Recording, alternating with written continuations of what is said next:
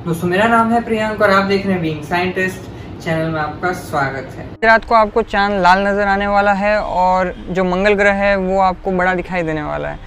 तो इस फिनोमिनन को टोटल लूनर इक्लिप्स बोलते हैं या चंद्र ग्रहण बोलते हैं। तो क्या होता है चंद्र ग्रहण और क्या इससे जुड़े हुए हमारे इंडियन कस्टम्स हैं, जिसके बारे में आज आपको साइंटिफिकली बात करने वाला हूँ।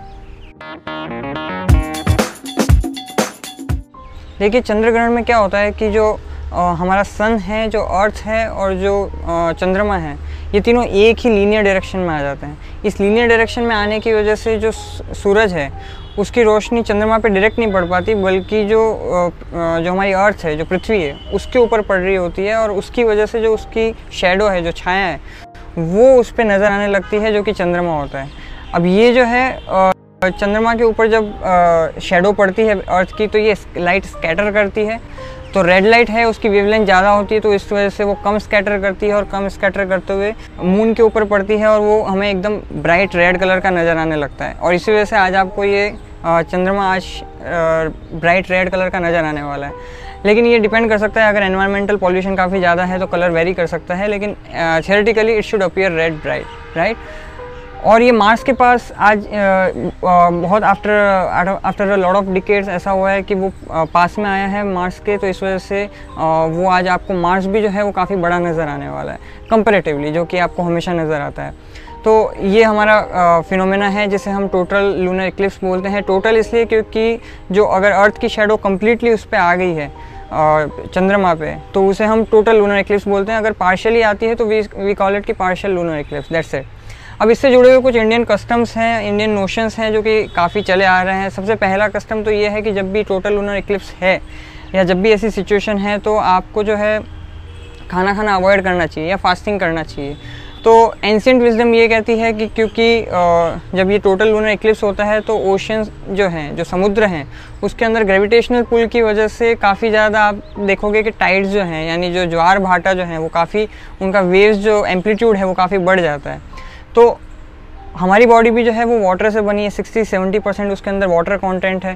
तो उन तो एंशियंट विजडम ये कहती है कि अगर वहाँ पे ये इफ़ेक्ट पड़ रहा है अगर ओशन के अंदर इफ़ेक्ट पड़ रहा है अगर समुद्रों के अंदर ही इफ़ेक्ट पड़ रहा है तो हमारी बॉडी के अंदर भी इफ़ेक्ट पड़ेगा। इस वजह से हमारे अंदर कुछ भी फिजियोलॉजिकल चेंजेस बहुत ड्रेस्टिकली हो रहे हैं और अगर वहाँ पर फ़ूड हुआ तो उसकी वजह से पॉइजन हो सकता है या उसकी वजह से आ, आ, वो हो सकता है कि वो अच्छे से डाइजेस्ट ना हो।